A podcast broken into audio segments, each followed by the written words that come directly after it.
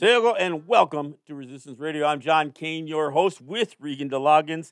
And uh, look, we've got a pretty good show for you today. We've got a few things that we need to talk about, and not the least of which is going to involve the rejection that that so much of uh, the American uh, electorate, if you want, or the American society, how much they just reject science, how much they reject experts in various fields of study and that kind of stuff. So we're going to talk a little bit about that. But first, let me begin by reminding people we are a listener supported radio and we rely almost solely on your support as as the listening public.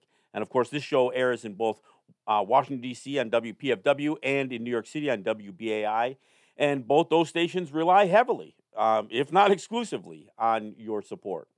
Uh, I know the show is also heard in a couple of other affiliate stations, but I really need to express to the listening audience how much WPFW and WBAI need your support. WBAI is in the uh, in the midst of what they're calling their their emergency tower fund drive, and so I'm really imploring to you, the listening public, to do what you can to support your local radio station, support WBAI and their and this special fund drive they're doing to pay for their tower space for their transmitter uh, over in Times Square.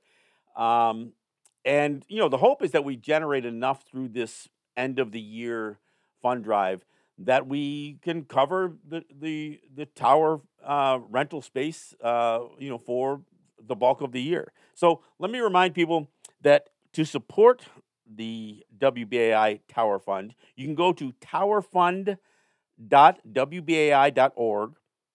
Uh, you can go to the regular website, which is wbai.org, and follow the prompts. You can also call in to 212 209 2950 and uh, make a contribution to the WBAI Tower Fund. It is, it is critical. Um, this is how we get the signal out there. Look, I know that this show becomes a podcast. I know that the show can be listened to online at WBAI.org or on WPFWFM.org. But we rely on this on the notion of broadcasting this signal out to these major radio markets, New York City and W uh, and and uh, and Washington D.C. And we can only do that with your help. So again, the Tower Fund is uh, it can be donated to by going online to towerfund.wbai.org or going to the main WBAI website, which is wbai.org, or calling in to our normal pledge line, which is 212-209-2950. Now, if you're listening in uh, um, uh, in DC on WPFW, whether you're listening online or whether you're listening, you know, on uh, on your radio on the FM dial, uh, I implore you to support WPFW as well, and you can go to WPFW's website at WPFWFM.org. You can also call in at 202 588 9739. These are the stations that are carrying, these are the Pacifica stations carrying this, this program. And I know others are taking the program and using it on affiliate stations and, and, uh, and various internet uh, access sites. Um, but we need to support these two stations. These are the stations carrying the the brunt of um, the expense for getting these uh, you know th- this show out in the air. So uh, it is really important that we that we support these stations. All right, let me uh, let me move on a little bit here. Um, a couple things going on. It is mid December.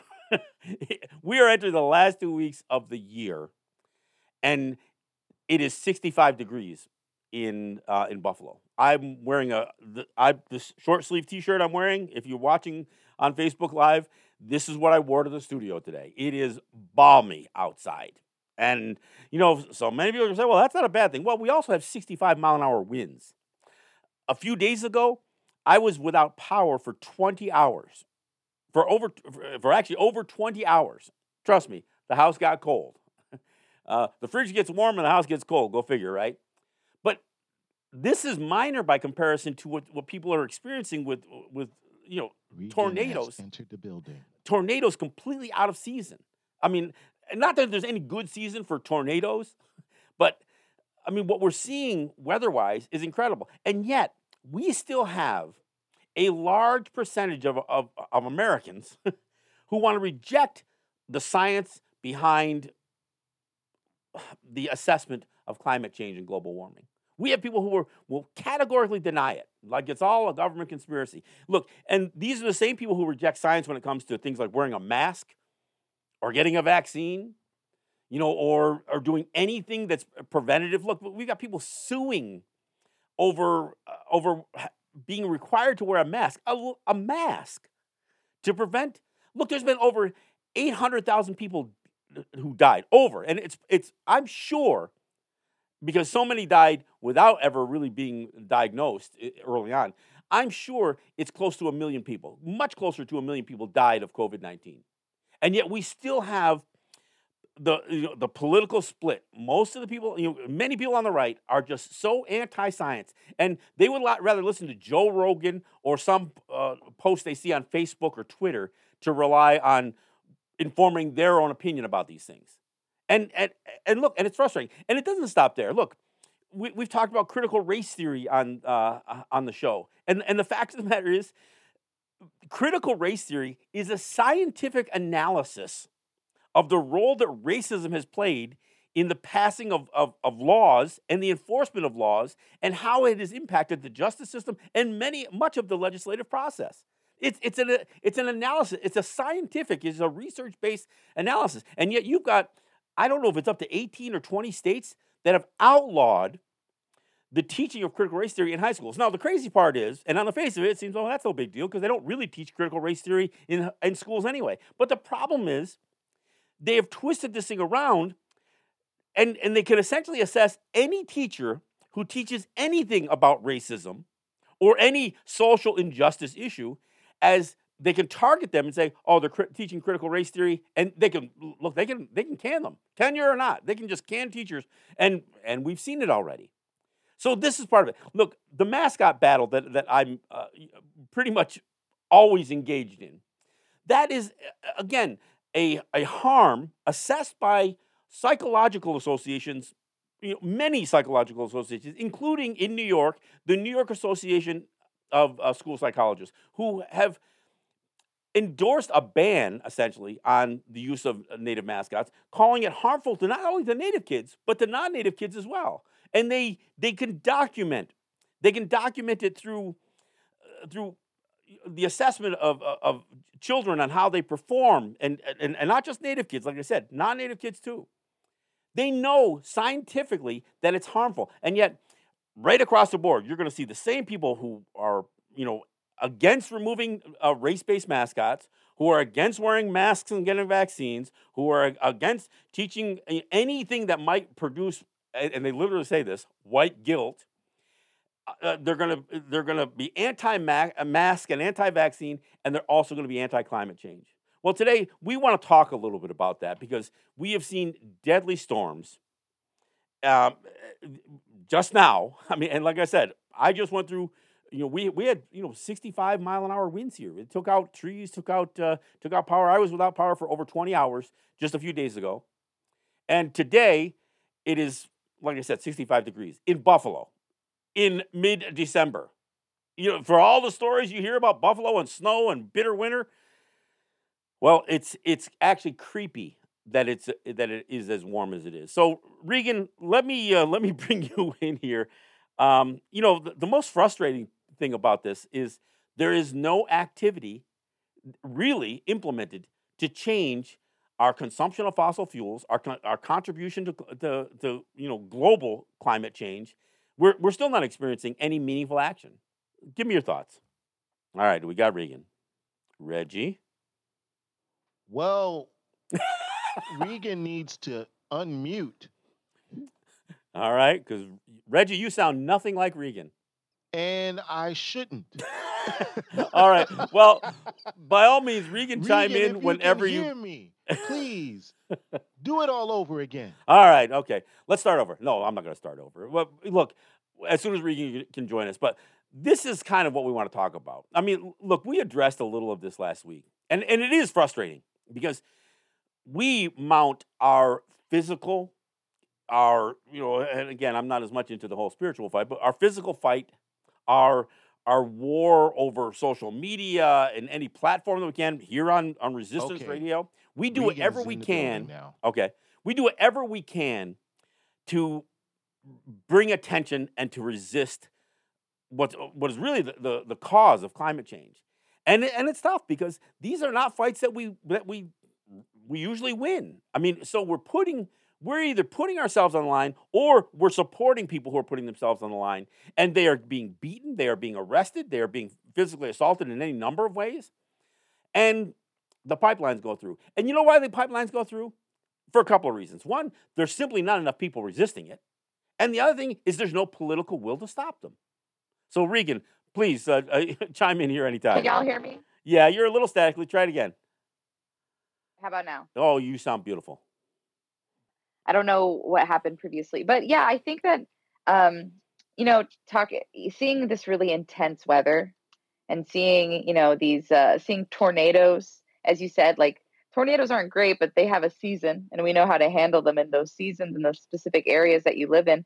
But seeing unprecedented unprecedented tornadoes, seeing unprecedented cold weather, and also unprecedented extreme like warm weather for this time of year is really you know reminding us of the of the glaring realities that we live in that climate change is is now.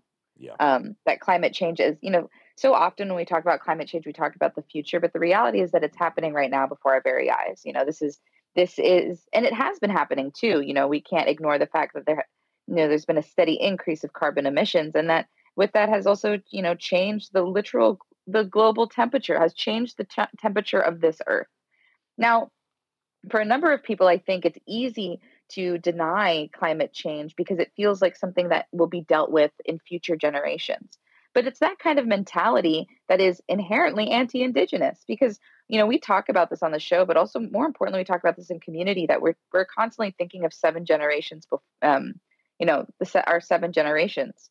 Like we, we think about what our futures look like, we think about what our past look like. So just, you know, to, to be to be in line with our teachings is to be considering, you know, past, presents, and futures. But I often think that part of the settler narrative that makes um, uh, climate change, you know, so not taken seriously is because it, you know, it's something for future generations to take care of. But the reality is, it's not. You know, It- we, we are living in it right now. People are dying. You know, the a warehouse was flattened. An Amazon warehouse was flattened um, and people died because the weather is so bad and capitalism is so horrible that people's lives are expendable. You know, it, it's Regan, Regan, can, let me interrupt for a second. Can can you try to reconnect your um your your audio quality dropped off when I lost you for a little bit. So okay. Go ahead and reconnect. How about um? oh, you you, sound good right when I- now. great. When I think about the warehouse collapsing, the um, Amazon warehouse collapsing in Illinois, I also I th- I thought about. Um, did you ever read the book The Jungle by Upton Sinclair? Yes. Yeah. It was a required reading Okay, when I of was course. a kid. exactly and and the reason you read it is you know it's to to learn about the horrors of the industrial revolution that's why you're taught it um you know through a, usually like a literature english class in school you're meant to read it and be like wow the horrors of the industrial revolution you know people slaughtering animals in warehouses and getting sick due to the lack of cleanliness and people dying on the um you know in this triangle shirtwaist factory being unable to escape the the conditions that they live in and and and you know laws changed and things you know things were adjusted because of that. But the but the reality is that that is still very much the life of those who are laborers. That is still very much the life for people that they are meant to get sick they're they are meant to die they're meant to be expendable all for the sake of profit so oh, we saw know, we saw this we saw change we saw this with the with uh with you know COVID uh, COVID nineteen protocols with uh with Smithfield Farms and uh, and their meat processing. We've seen it over and over again.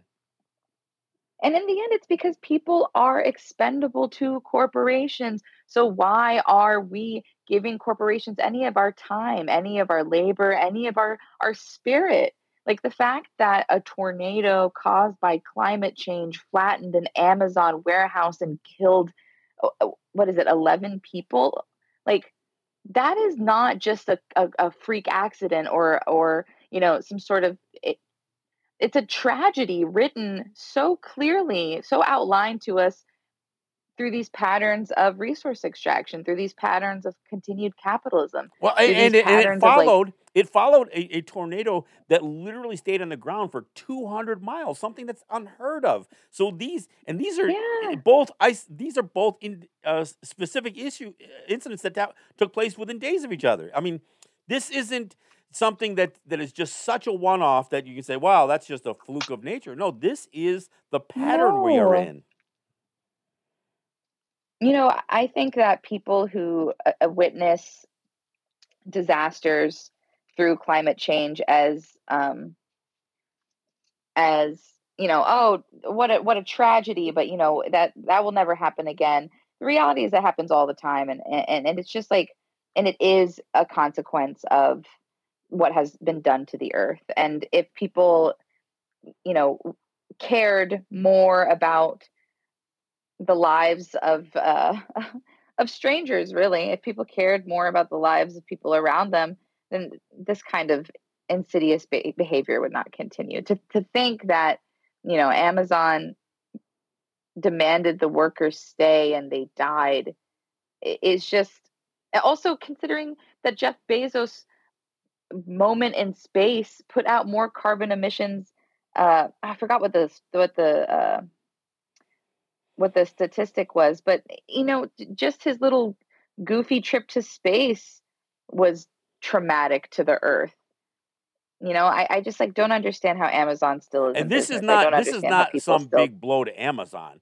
I mean, look, Amazon. No, they don't they, care. The amount of money that company has, and frankly, it isn't just Amazon. If you look at corporate America and how much how isolated they are financially from the horrors of cli- uh, climate change, at least for now. Be- because I guarantee, until this starts impacting the wealthiest of Americans, and I don't mean just somebody's summer home on the beach, I mean really impacting the lives and the safety and the security of the wealthiest Americans, then we're going to see more of the same. It's like you said earlier this there's no seven generations uh, thought process going on here. This is complete irresponsibility associated with people who say, "Well, yeah, we there's maybe we can do some things to stop it in the future," and and they're ignoring the fact that this is upon us right now.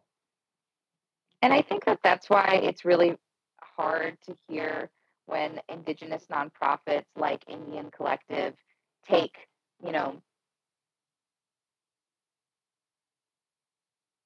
Oh, you just dropped off again for a second there, uh, Regan. Let me. Uh... Okay, I, what I was saying was, I think it's you know that's why it's really horrible to hear that um, indigenous nonprofits like NDN Collective took millions of dollars from Amazon, or just two days ago accepted fifty million dollars from the Bush Foundation. You know, like these are not the strategies of indigenous resistance. These are the strategies of ongoing settler colonialism. And it's really it's really uh, disheartening to see it happening in our community and then seeing these same nonprofits, indigenous or not, really being celebrated for their environmental work when the reality is that they are also just well, and I, I got to tell you, uh, taking money from these horrible institutions. And I do want to say, just to interject, any problem that we are having specifically today with transmission is related to the inc- incredible weather we're having right now. Like I said, I'm we're still experiencing 65 mile an hour winds, wind gusts here in Western New York. So some of this connectivity between Regan and I, I, you know, look, I'd love to apologize for it, but uh, there's nothing we can do. So there's almost nothing to apologize for. But I think that this is such an important and meaningful conversation that we have to mm-hmm. have. Mm-hmm. That regardless of whatever fuzz you guys might be hearing as we do it, um, bear with us. I mean, because this is just th- again, and I, I put some of this right back to what I opened with this absolute rejection of the the data, the information, the the cause and effect. And I'm not just talking about correlation here. I'm talking causation. And and so we see at so many different levels. And and I don't know I'm I don't know what wakes people up. When you see a million people die because of COVID 19 and you still have people who want to reject it as some sort of government conspiracy, when you still see a, a, tornado, not a hurricane, mind you, a tornado touch on the ground and stay tearing up the earth and, and homes and lives, taking lives for uh, uh, and touching down for over 200 miles. That is something that is naturally, from a natural standpoint, unheard of. And yet, this is what we're experiencing now. So it, it's almost, it, it is absurd to me that we still can't seem to appeal to broad swaths of the American population that we are in a crisis mode.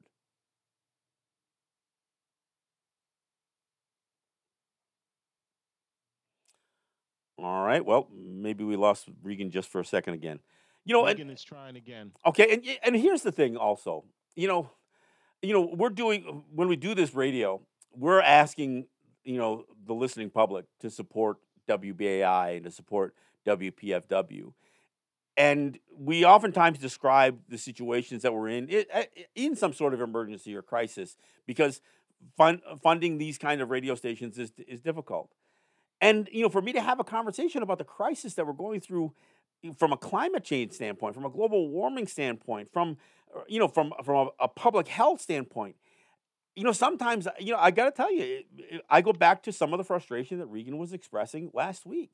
It is so hard because you feel like you are talking to a wall sometimes. And I know I'm not criticizing those of you who are listening yeah, today. absolutely. But this is this is what our experience is, is. We are battling unbelievable forces when we're talking about you know look a, a military a US that spends almost 800 billion dollars on military and almost nothing to mitigate climate change. It's it's it's absurd. It's absurd and it, and it's it's honestly um it's absurd and unsurprising and for me I have become a bit disheartened by other people's inability to see um to see these these campaigns for what they are. You know, I, sometimes I get disheartened by the fact that we have, you know, cyclical conversations about climate change and cyclical conversations about taking COVID seriously and cyclical conversations about ongoing settler colonialism and capitalism. And in the, you know, we hammer away at it because it's imperative as part of radicalizing people to educate people. But also, you know, these are days days like this, you know, when people die for the sake of a buck because a boss is greedy um, and willing to risk people's lives and the fact that like climate change is where it's at and the fact that pipelines are still going through land all of these things you know it's sometimes it's a bit disheartening it doesn't stop us from doing the work but you know i, I tire sometimes of these conversations and and uh, I, I look i look forward to changes Yeah. that aren't you know inclement weather and the uh you know and the apocalypse No, I mean it. It, you, it does really feel like you know when. On one hand, we all want a break, right? we all want, want a break from from some of these these tensions, but honestly, there's a part of you that says no, we we we can't have a break because the moment you give anybody a reason to be complacent, and they will be, and you know, so Well, unfortunately, these things like- these things got to keep happening. People voted for Biden, you know? Yeah, It's Yeah. why they're not going to hold him accountable for not canceling student loan debt. It's why people are not going to hold him accountable for um, not canceling the pipelines, like, you know, allowing fossil fuel and extractive industry to continue to destroy this earth. You know, like it's it, it's the fact that Biden's speech at COP26 was somehow a celebration of environmental activism. You know, like it, it's just you people really truly will be like you said the oppor- the opportunity to remain complacent will always be taken.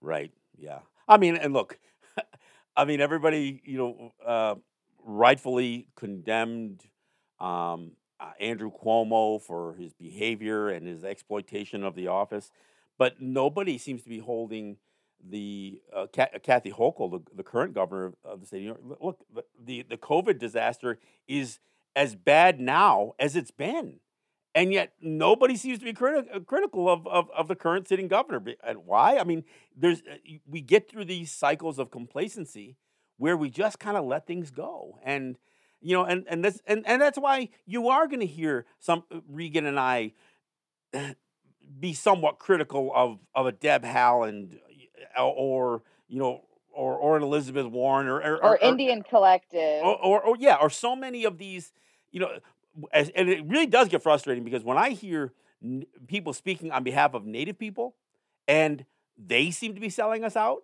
I mean, I, look, as I've said many, many times, the notion um, or the, the UN Declaration on the Rights of Indigenous Peoples is not a, a, a, great document. But one of the things that it that it does do is it establishes this this standard, which is the requirement for free, prior, and informed consent from Native people on issues, policies, practices that impact us. And yet, we sometimes see quote unquote native leadership that defies that that directive themselves because they don't seek consensus from their people as they're uh, as they're looking at fighting a, a, a, pipeline. Oftentimes, you see some native leadership involved in extractive industries, and I, you know, look what what, what I saw out of um, uh, Standing Rock was not something that I was real comfortable with. Not only did you have uh, the Obama administration's lead advisor on native issues, Jodi Gillette, uh, you know, basically selling out to people. Her brother, Dave Archambault, who was the who was the, the tribal chairman or chief or whatever they call it out there, he he was again complicit with uh, with the administration. I mean, this is what's frustrating. Well, in the same way that we've talked about band councils, you know, specifically when we talk, uh, I'm thinking of the band council in Wet'suwet'en territory oh, yes. that who gave you know who gave quote unquote permission for the pipeline to go through and the reality is a band council is just a business council that doesn't speak for community in fact it speaks for economic um, extraction and often you know people you know band councils are not authority within our communities and should not be taken as such but you know extractive industries will seek them out knowing that you know there's a buck to be made and that's uh you know gross. And that's the, and that's selling out comes at every level. I just read a story the other day about a band council giving a school permission to call themselves a native mascot because um, because they're pandering on. to non-native people. Yeah, and this was up in the Northwest. This is a Maryville, Maryville or something at school, and you know, so come a band on. council gave them permission, and and they acknowledge even though there is contention within you know within their their nation over this thing, they went ahead and gave permission again, absolutely rejecting this notion of, of, of consensus. Look, I even saw, in case you missed this one, there's a video, it's, it's running around um, uh, social media. Uh, I was involved in the debate over the Glastonbury, uh, Connecticut high school. They had their name were the Tomahawks. And uh, one of the board members reached out to me. One of the, the, former students reached out to me, and they voted. Ultimately, they voted to retire it. Well, they had a meeting just the other day, and one of these pro mascot nuts literally sucker punched one of the board members. Uh, basically for, oh for yeah, I mean, and, and, it's all over social media, and it's it's like I mean, oh, he, he first he first this. he first jams his unmasked face right nose to nose with this guy, and when the board member put his hands on his chest and pushed him back to get his space back, he sucker punches him. This is and and so look, as much as I'm going to be critical of elected officials, you know, like you know the Biden administration or even the you know the, the Obama administration, and and of course the Trump administration, and people who are elected locally, you know, I I you realize that there is a huge, you know, not I'm not even going to say the majority, but there's a large contingent of Americans that just reject everything that we're talking about. And it doesn't matter how much evidence you give them because they can they re, they refuse to think critically. And and part of the whole thing is it gets back to what we were saying earlier. There are people who just want to believe what they want to believe and ignore well, any of the facts. It's too much for them. It's part of the American psyche to deny of you know we talk about this this um this fantastical history that is taught within the classroom of this benign American history that America was created without violence, without um, enslavement, without genocide, you know, without you know, and, and also without consequences to those things, but rather that those things just happened and are in the past and therefore should be seen as something in the past. Yeah. And what I find really, you know, so this is part of the American psyche is this idea of denying and the, what is in front of our very eyes because it, then it if if you if you see what is actually happening then you have to reckon with it you know if you see what is actually happening then you have to you know you have to you have to do something about it and the reality is that a lot of people are unwilling to do something about it even if they do see issues So what do you you know? There are so many people that choose not to see these issues because it is just too much. Well, and, and, I, and, and it's, I, un, it's know, and I don't think for that's them. an excuse. Obviously, I'm not saying it's yes, of course it's a, and people will avoid people will avoid opportunities of discomfort. People Yeah. will avoid opportunities to grow. So I think a lot of people will continue to push back and will continue to uphold white supremacist ideologies because a lot of it's out of fear of loss of power. Yeah. What does it look like when indigenous people are in resistance and, and acting in our sovereignty? What does it look like when we awaken uh, and participate in the you know upholding of Black liberation? Like, what does it look like? It w- it will be a complete change and upheaval of the lifestyle that a lot of people are used to, and I think that more people are more afraid of unlearning, um, and you know having to reckon with these things than they are of just saying, well, I won't wear a mask and I'll keep you know the tomahawk mascot. Yeah. Hey, I got to give a shout out. You uh, listening to? Uh, I was I'm reminded that the Dakota 38 ride is happening right now, and there is a large group of Oh yes, Native people dri- riding horseback, retracing the the dreaded um, march or walk that the Dakota 38 and more were uh, were sent on to be hanged the day after Christmas in Mankato, Minnesota, by order of Abraham Lincoln in 1862. That ride, which happens every year, is happening right now. It happens usually, I think, from about the 10th you know right right through the you know you know through obviously Christmas because the the actual execution took place the day after Christmas uh, in 1862. So that ride is happening right now, and this is, you know this is a perfect example of people who are who are willing to defy comfort to make a point and to make a stand. And you know, so I applaud these guys who do this every year. Um, and some winters are, are harsher than others, and uh, I don't know exactly what the, the weather is they're, they're experiencing today, but I know this is not an easy ride. So I applaud these guys who do this. yeah. What a what a what a Yeah. really beautiful um ceremony. What a beautiful ceremony to to honor those who were so disgustingly hunted down by the state hmm by everyone's beloved Abe Lincoln. Yeah, yeah. Well, and and and again, I remind people because when we talk about this idea that people want to reject anything that makes them feel uncomfortable, you know, this the very trial that over 300 Dakota were put on um, was the result of Abraham Lincoln signing the Homestead Act, which dispossessed Native people not only of, of their lands, but the failure of the government to pay them in any meaningful way through most of that time left the, left most of the, the Dakota in um, in dire straits, and and that's part of the reason they did raid villages uh, because they had no other means for survival. They were they had been run off their land, and not by you know the Michael Landon and two little girls uh, and, a, and a wife. This isn't Little House on the Prairie. These are very aggressive No. you know, um, people who were on the, uh, you know, basically on on the the spear's tip of capitalism. The idea of taking away the belongings and and the possessions of other people so they could advance themselves and you know and and adva- advance the uh, uh, you know the American dream. Oh, Oh, it sounds like you dropped something. Sorry, I, yeah. You know, it's so funny. I'm I'm uh while we are while we're talking, I'm beading right now. And I like like every good beater, I just knocked my entire tray of beads onto the ground. it sounded what- it sounded like what you did was messy. oh man. Yeah. well, you'll you'll be busy for a couple hours picking those up. Yes oh yeah you know i've been you know that actually i've been trying to you know for those who are unaware beading is a is an art form that uh is uh newer in terms of in terms of indigenous art because it uses glass trade beads um and it's you know it's definitely having i don't want to say a revitalization because that assumes that it died but rather that a lot of people are embracing um embracing uh beading and you know doing more contemporary uh, design design work.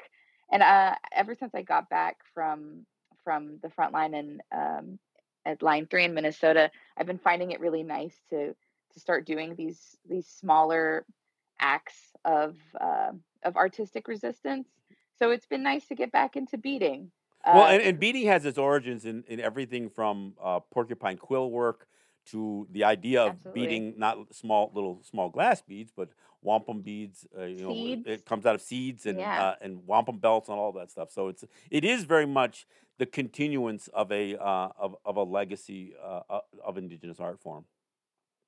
It's also really beautiful for folks that are unaware also that there's a um, a really uh, a really robust beading tradition, glass beading tradition out of Africa, um, and uh, a lot of design work that we see in indigenous beading is similar to some that we see in African indigenous beading.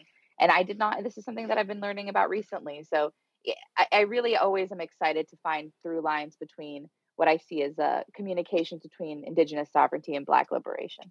Well, the other thing that's beautiful about But uh about beading is um, is that it's gone from what was relatively two dimensional uh, to now this idea of raised beads and three dimensional. It's a it's a very much a three dimensional art form, and and it's. I'm so glad you dropped your beads so we could change the subject, talk about something nice. I'm so glad. no, but it, it, it is an incredible art it for the form and and uh, you know look if you if you get a chance look online you can see some incredible examples. You know not only have we seen things like basket making being taken to an incredible heights of, of craftsmanship and artisanship but Oh, we see the same thing with with, with hmm this beadwork so i'm i'm glad you've picked it up. Absolutely.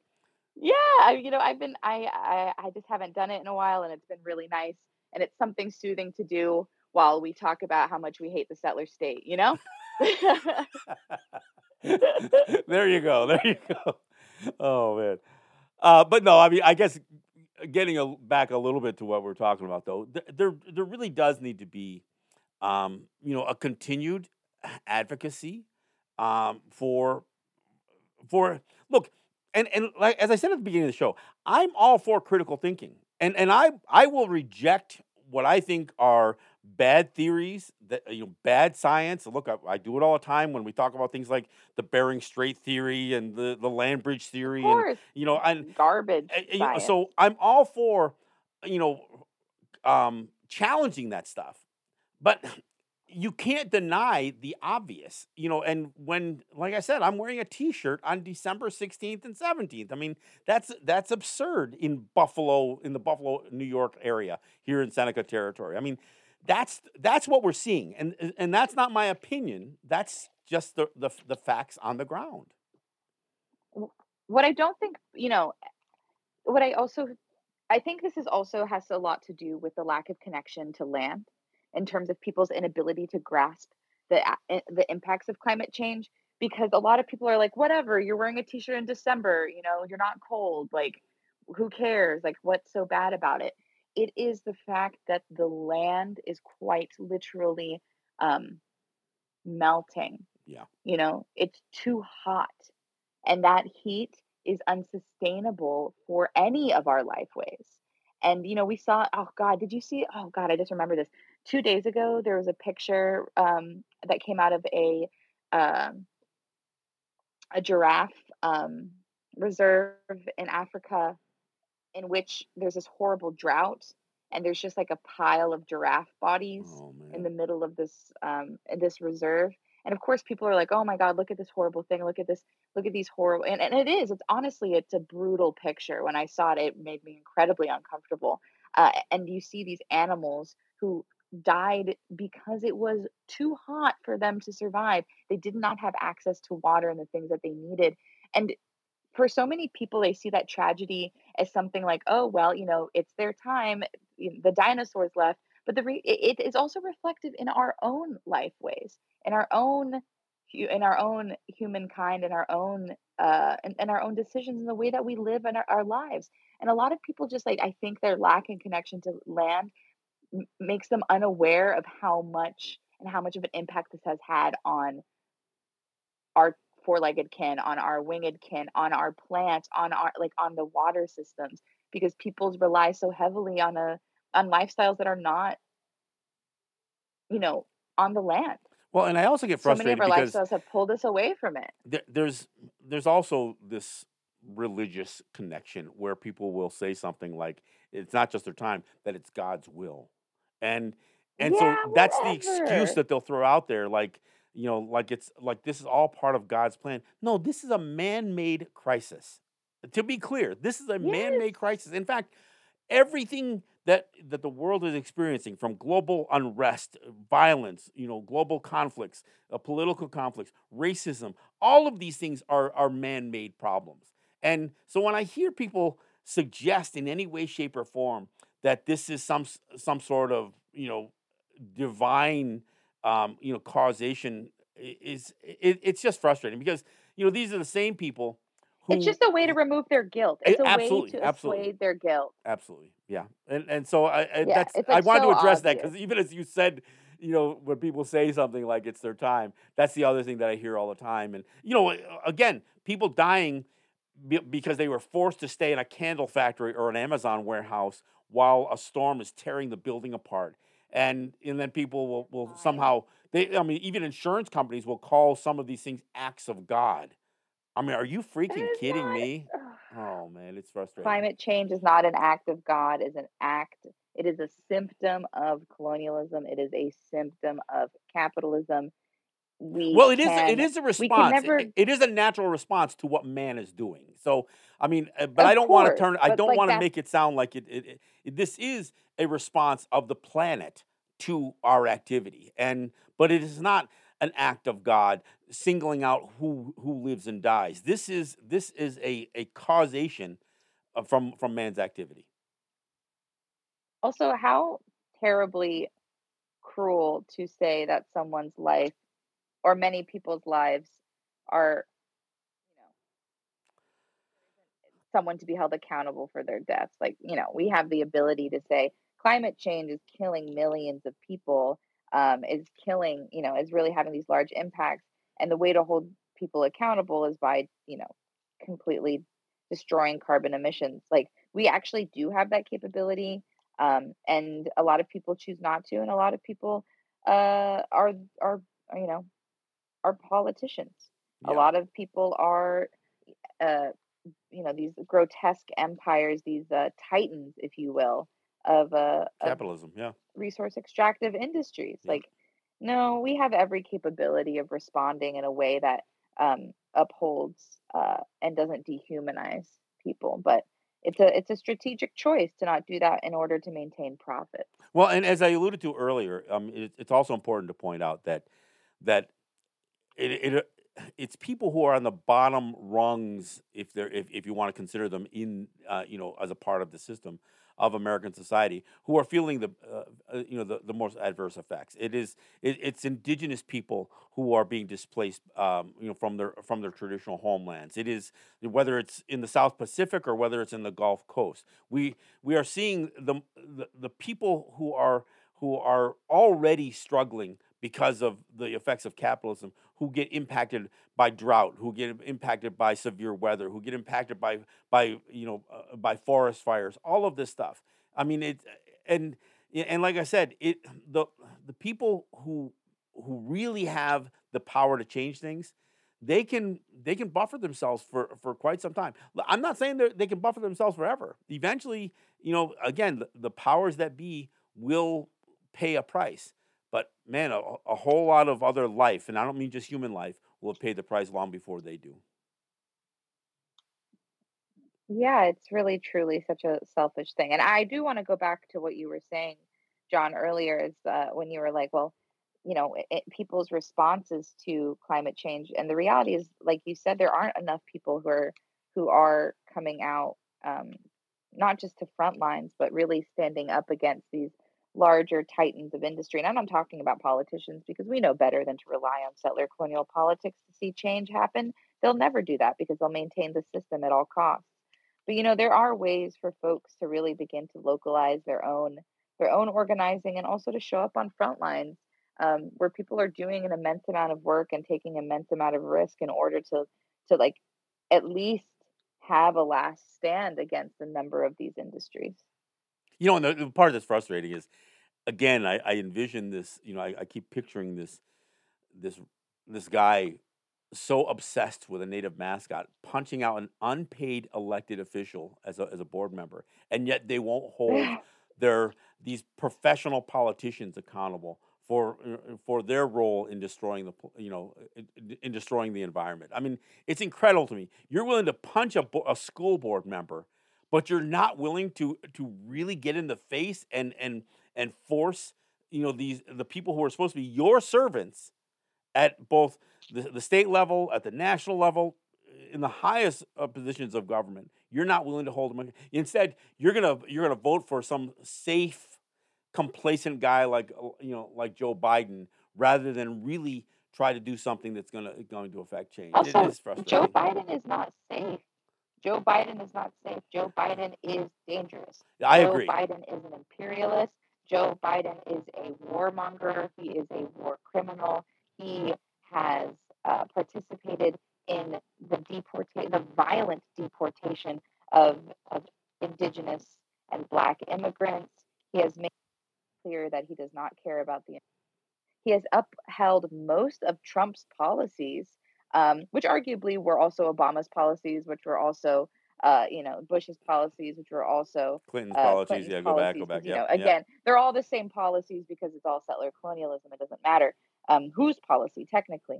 So, you know, but like this isn't, you know, Biden isn't safe. He's Yeah. dangerous, and the fact that people do not criticize him on the same level as they did Trump, while he does the exact same things Trump does, is really such an a, the amount of mental gymnastics to participate in that to participate in that kind of cognitive dissonance that you can see Biden as an acceptable politician um, and Trump as not when they do the exact same thing really blows my mind.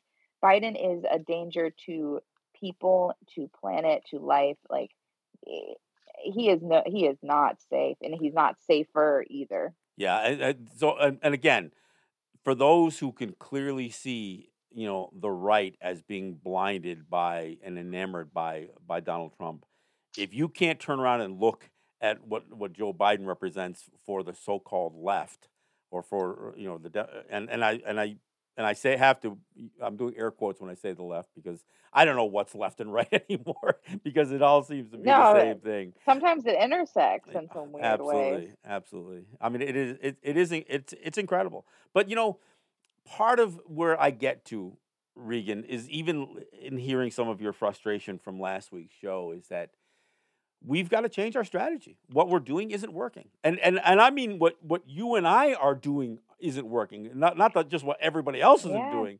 So I you know, and look, eh, eh, I know people get real nervous when you talk about you know upping the ante with nonviolent direct action, but at some well, point, I was about to eh, say it is eh, what we're experience, eh, i- i- experiencing is violence.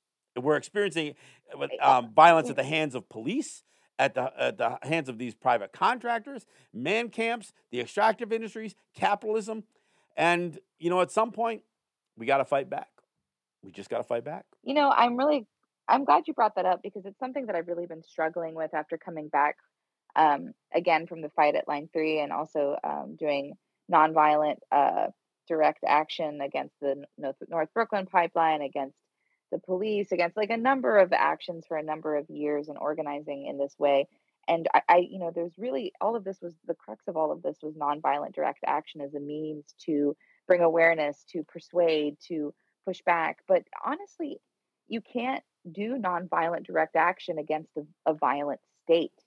And I think a lot of us are really coming to terms as to what that looks like as people that are committed to resistance.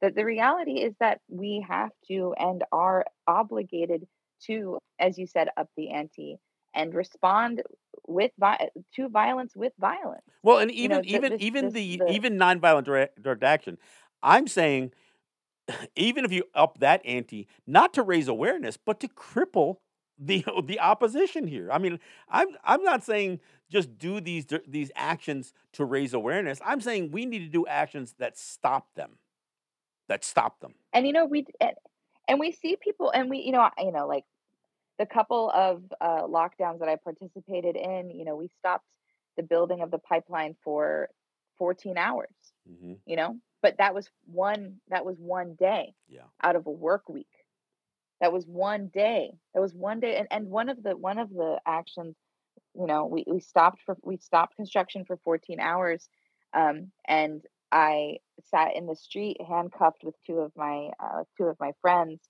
after you know participating in this really violent extraction after locking down and the sun was setting and, and we were like wow we stopped this construction for 14 hours and as they were putting us in the in the police cars to take us to jail um, the pipeline workers came in and worked through the night Yeah. to make up the the time lost on the pipeline and i realized that we may have stopped them for 14 hours during daylight Yeah. but that they had every ability to continue doing that work and and honestly that was a huge that was that was uh that was i lost i lost a lot of hope uh, in that moment Well, now you also I- think I about how much oil flows in 14 hours to an open pipeline. yeah Yeah. and the reality is that like it's if if we want to stop this we have to stop them every day. We have to be e- e- we have to be a nuisance every day we have to be um you know it, it- we have to agitate every day it can't just be one day out of the week and, and the, most of the time that's because there aren't enough people you know it's not also normal on a front line for people to carry multiple charges like myself and Yeah, others like yeah. there need to be more people to take on this risk and to take on this burden um, because we're burning ourselves out and a lot of us are you know a lot of us have a lot of charges like i have to go on probation soon which you know will limit a lot of the things that i can do and participate in um, or I you know or go to trial and, and know that i'm going to jail which is another way to remove um, people like move land defenders and community workers out of community. So like you're right we have to if we're gonna you know up the ante then we have to do it and it requires commitment from a larger public Yes. and we're yes. still educating some people about what white supremacy looks like and we're still educating people about what critical race theory is and we're still educating people about how cops are violent like Yeah. there is not and we're not on the same page we're not even on in the same book we're not even on this you know like we're not even in the library that that book is in together like it's incredible to think about how there is such um a there's that people are on, on so many different levels of praxis and political belief that in order for us to make impact through frontline camps through nonviolent direct action we would need to do so much radicalizing and education um, and we also don't have enough people doing that because look we see the federal government and state governments making it illegal to even have these discussions that would right. uh, through critical race theory but uh, you know like it, it, this is all interconnected like yeah, absolutely. we can't have a mobile radicalization because the education in order to do that is also being hindered. We don't have enough people showing up to the front line because they're also participating in exploitative capitalism that doesn't allow them to get back to the land. Yeah. Like there's so much here to talk about and it, you know talking about interconnectedness is is is is is relevant and imperative when we talk about how climate how climate change is affecting our communities and how burnout is affecting the front line because it's definitely happening. Yeah. Well, we're going to have to leave that there uh, for this week. Regan, I look forward to uh, to our next conversation. Uh, thank you so much for being a part of this one. Um, I do have to remind Of people course. that we're having these conversations on WBAI and WPFW. We need your support, especially now while we're in this emergency tower fund drive for WBAI.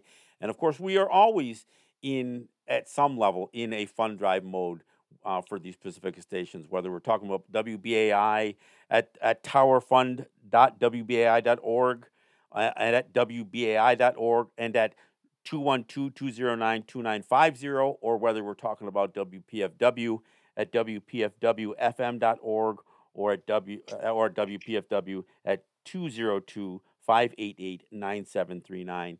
We need your support to keep having these conversations. We need more of these conversations. But even as we, we say that to you, even as we tell you how important these conversations are and how necessary they are, we're asking you to help us keep having these conversations.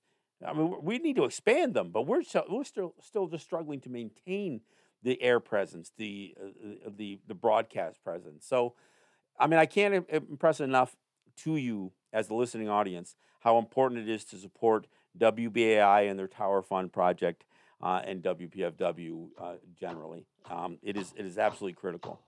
I want to thank you for listening. I am John Kane with Regan de Loggans. This is Resistance Radio. We thank you for listening. Yahweh.